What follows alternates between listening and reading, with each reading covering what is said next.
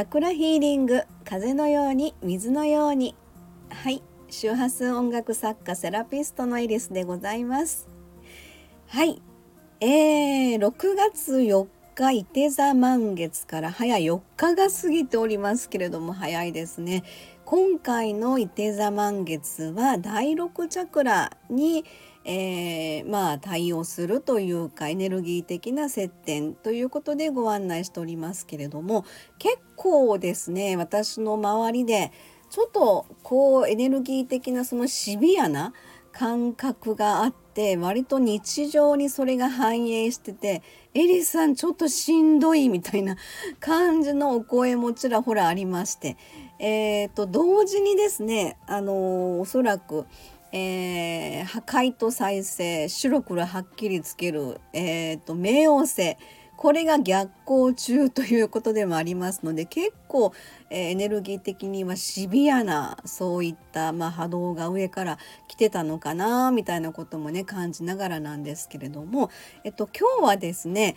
そんなことも耳に入りまして実は私の中でえー、っとですねまあチャクラと星占いっていうふうなことをですねちょっと書いてたんですね。そしたらだいぶ長くなってしまってこれを一時に、まあ、あのいつも Facebook などで投稿するんですけれどもこれ一気に書いたらちょっと読みづらいだろうなと思ってでそしたらまあコラム的な感じのちょっとしばらくの連載みたいにえー、ご案内ができればいいかなと急遽ですね思いつきまして、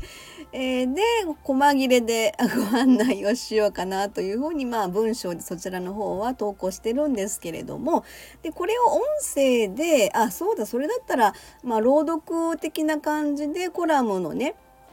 えー、朗読をしようと思ってえー、4日ぶりにですねスタンド FM 立ち上げたわけなんですがそしたらまああの新しいちょっと前から気になってたんですけれども、えー、AI テキスト読み上げみたいなことで新しい また機能が出ているすごいなと思いながらですねでこれをじゃあコラムをここからご案内しようかなというふうに思いました。なのでいつものこの私のしゃべりとは違うんですけれどもえーと、なんか3人女性1人男性2人の読み上げをしてくれる人がいるみたいなんですよね。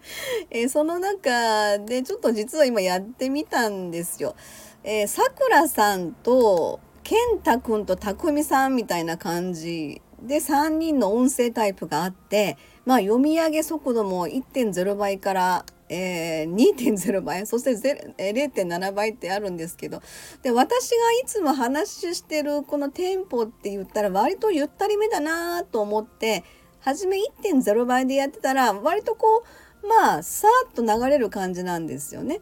で0.7倍にやったらなんかちょっとおばあちゃんのようなおじいちゃんのようなこれはいかんなと思って1.0倍にはしてみたんですけれどもでちょっと今回のこの収録はですねそういうことをやりますよっていうお知らせになればいいかなと思ってます。で次からアップするのがですねもうそのままえー、コラムとしての朗読を音声ファイルを作成してそのままアップにしようかなと思っていますのでいきなりそれが始まっちゃうとどうしたのかなと思うかもしれないので。で私が選んだのがですね、え、たくみさん。ちょっと渋めの男性の声、え、ですのでまあちょっとしっくりとしっとりとした感じでご案内ができればなというふうに思っています。えーと、ではですねこの後から